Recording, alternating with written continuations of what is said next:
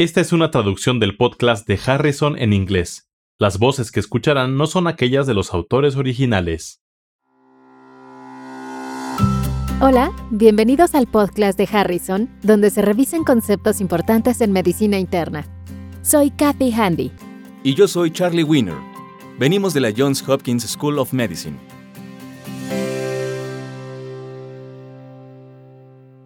Bienvenidos al episodio 66. Mujer de 42 años que acude para una valoración anual. Es evidente la eficacia de las valoraciones anuales que se realizan en adultos asintomáticos que no toman en consideración factores de riesgo o enfermedades. Los datos son contradictorios y depende del resultado que se desee buscar. La visita médica anual es parte de la práctica médica habitual, pero es difícil demostrar beneficios. Sin embargo, permite un mayor diagnóstico de ciertas enfermedades como hipertensión y dislipidemia y también mejora el suministro de servicios preventivos. Por ejemplo, las valoraciones ginecológicas. También son beneficiosas en términos de crear relaciones de confianza con el sistema de salud. También tienen un efecto psicológico de tranquilización. ¿Existen inconvenientes? Entre los riesgos se incluye la realización de valoraciones inapropiadas o resultados positivos falsos que obligan a vigilancia y pueden inducir preocupación en el paciente, aunque en general parecen tranquilizar más al paciente. Al equilibrar los resultados, dada la falta de evidencia convincente de lesión y la posibilidad de crear mecanismos de detección más apropiados y servicios preventivos y de asesoramiento, las visitas anuales parecen una opción razonable para la población general que se encuentra en riesgo para enfermedades crónicas. Dado que se ha establecido la utilidad de las visitas anuales, se mencionarán aspectos que deben revisarse en estas valoraciones. Con base en el estado de salud del paciente y los datos obtenidos en la anamnesis, podría estar indicado actualizar los esquemas de vacunación y realizar métodos de detección. Por ejemplo, estudio de Papa Nicolau en mujeres u otras pruebas adicionales. Los componentes de cada visita variarán para cada persona y deben incluir presión arterial, agudeza visual, vigilancia de peso y talla, índice de masa corporal, y en realidad este es el mejor momento para las estrategias de prevención primaria y las estrategias de prevención primordial. ¿Cuáles son esas y cuál es la diferencia? Las estrategias de prevención primaria tienen por objeto reducir el riesgo de incidencia de enfermedades en individuos con factores de riesgo conocido. Por ejemplo, el tratamiento de la hipertensión arterial en individuos sin antecedentes de enfermedad cardiovascular representa un ejemplo de prevención primaria que ha demostrado ser eficaz para reducir la incidencia de apoplejía, insuficiencia cardíaca y arteriopatía coronaria. No se habla mucho sobre la prevención primordial. ¿A qué se refiere? Es un concepto reciente que se centra en la prevención del desarrollo de factores de riesgo para la enfermedad, no solo para la prevención de la enfermedad. Las estrategias de prevención primordial hacen énfasis en los determinantes del riesgo para enfermedades crónicas, como los patrones de alimentación, actividad física y determinantes ambientales y sociales del estado de salud. De acuerdo. Esta mujer acudió para una revisión anual programada. La paciente tiene 42 años y reporta buen estado de salud general, en particular en el último año. No toma fármacos y su índice de masa corporal es de 32 kilogramos sobre metro cuadrado. Esto la coloca en la categoría de obesidad, de forma que representa una oportunidad para aplicar estrategias para la pérdida de peso. Los datos adicionales de la anamnesis refieren que la paciente tiene antecedentes de tratamiento por depresión con sertralina, que tomó por 12 meses, que suspendió de forma espontánea y recibió la última dosis hace seis meses. Ella refiere que se siente bien. Es fumadora desde los 21 años y fuma una cajetilla de cigarrillos por día. El tabaquismo actual hace surgir otra oportunidad para intervención sobre los factores de riesgo para la enfermedad. Los efectos adictivos de la nicotina están bien documentados con efectos que pueden durar por años después de la interrupción exitosa. La valoración de los antecedentes de la paciente sobre los intentos para interrumpir el tabaquismo son aspectos fundamentales en la valoración y para lograr un tratamiento exitoso.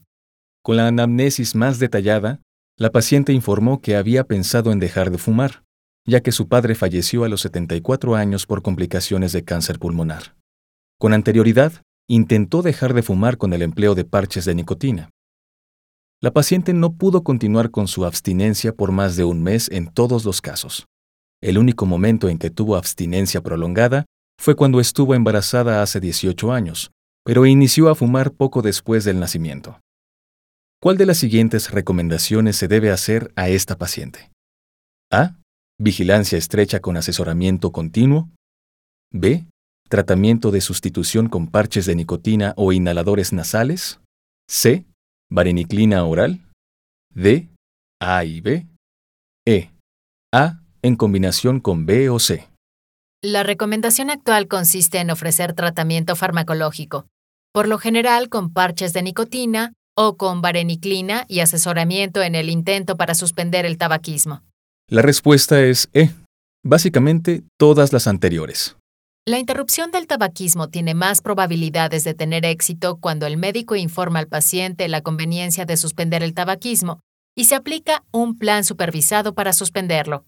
En cada visita médica, todos los pacientes deben ser interrogados sobre su hábito tabáquico, si fuman, cuánto fuman y si tienen interés en suspender el tabaquismo.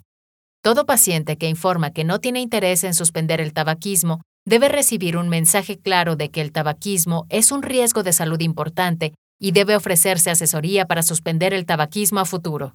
Para los individuos interesados en dejar de fumar, negociar la fecha de suspensión del tabaquismo es un paso importante en el proceso, y la vigilancia estrecha por el médico cerca de la fecha de suspensión del tabaquismo es una parte importante del proceso. Se recomiendan todas las intervenciones. La recomendación del médico o del personal de salud incrementa la tasa de éxito en comparación con la ausencia de intervención, pero un método más amplio con apoyo farmacológico y asesoramiento puede incrementar la tasa de éxito en casi tres veces. Sobre las opciones de reemplazo de nicotina se mencionan parches e inhaladores. Sí, hay varios productos para la sustitución de nicotina, lo que incluye parches de nicotina de venta libre, goma de mascar y pastillas, así como inhaladores nasales y orales de nicotina que están disponibles con receta. Estos productos se pueden utilizar hasta por 3 a 6 meses y algunos se formulan para permitir el avance gradual de la dosificación con la duración creciente de la abstinencia. El tratamiento de reemplazo de nicotina se proporciona en diferentes dosis y se recomiendan dosis más altas para los fumadores más intensos. ¿Cuáles son las opciones farmacológicas?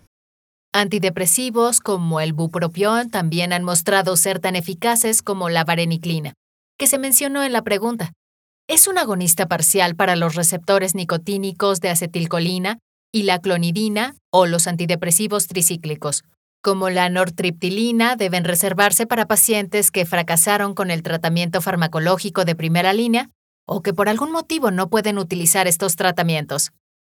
Los antidepresivos son más eficaces en fumadores con antecedente de síntomas de depresión. El uso combinado del tratamiento de reemplazo de nicotina y antidepresivos, así como el uso de chicle o pastillas para la abstinencia aguda a pacientes que usan parches, puede aumentar los resultados de suspensión del tabaquismo. ¿Cuándo debe empezar? Por ejemplo, en este paciente, ¿se debería empezar de inmediato? Se recomienda el tratamiento previo con antidepresivos o vareniclina por una o dos semanas antes de la fecha de suspender el tabaquismo. El tratamiento previo con productos de sustitución de nicotina también es útil antes de la fecha de suspensión del tabaquismo. Una estrategia es la duración prolongada del reemplazo de nicotina como tratamiento de mantenimiento para aquellos con fracaso en la suspensión del tabaquismo. ¿Y los cigarrillos electrónicos? Se están mencionando mucho en estos días.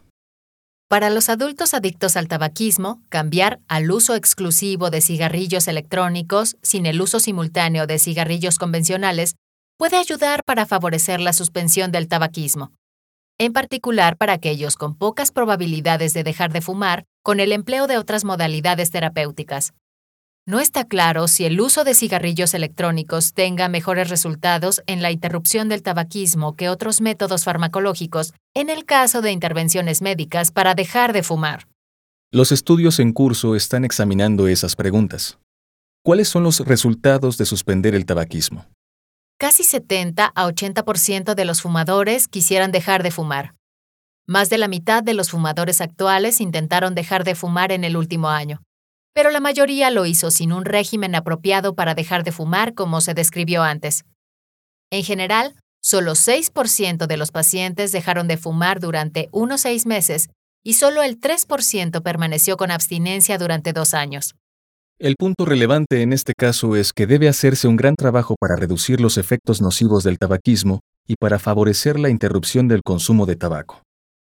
Cuando se valora a un fumador, el médico debe mantener un mensaje positivo sobre suspender el tabaquismo y cuando el paciente está preparado, aplicar los métodos más eficaces para suspender el tabaquismo en combinación con asesoramiento, sustitución de nicotina y farmacoterapia. Para más información, consulte Harrison, Principios de Medicina Interna, edición 21, capítulo 454. Adicción a la nicotina. Los podcasts de Harrison son una publicación de McGraw-Hill disponibles en Access Medicina, el recurso médico en línea que ofrece los contenidos más recientes y fiables de las mejores mentes de la medicina. Para obtener más información visite accessmedicina.com.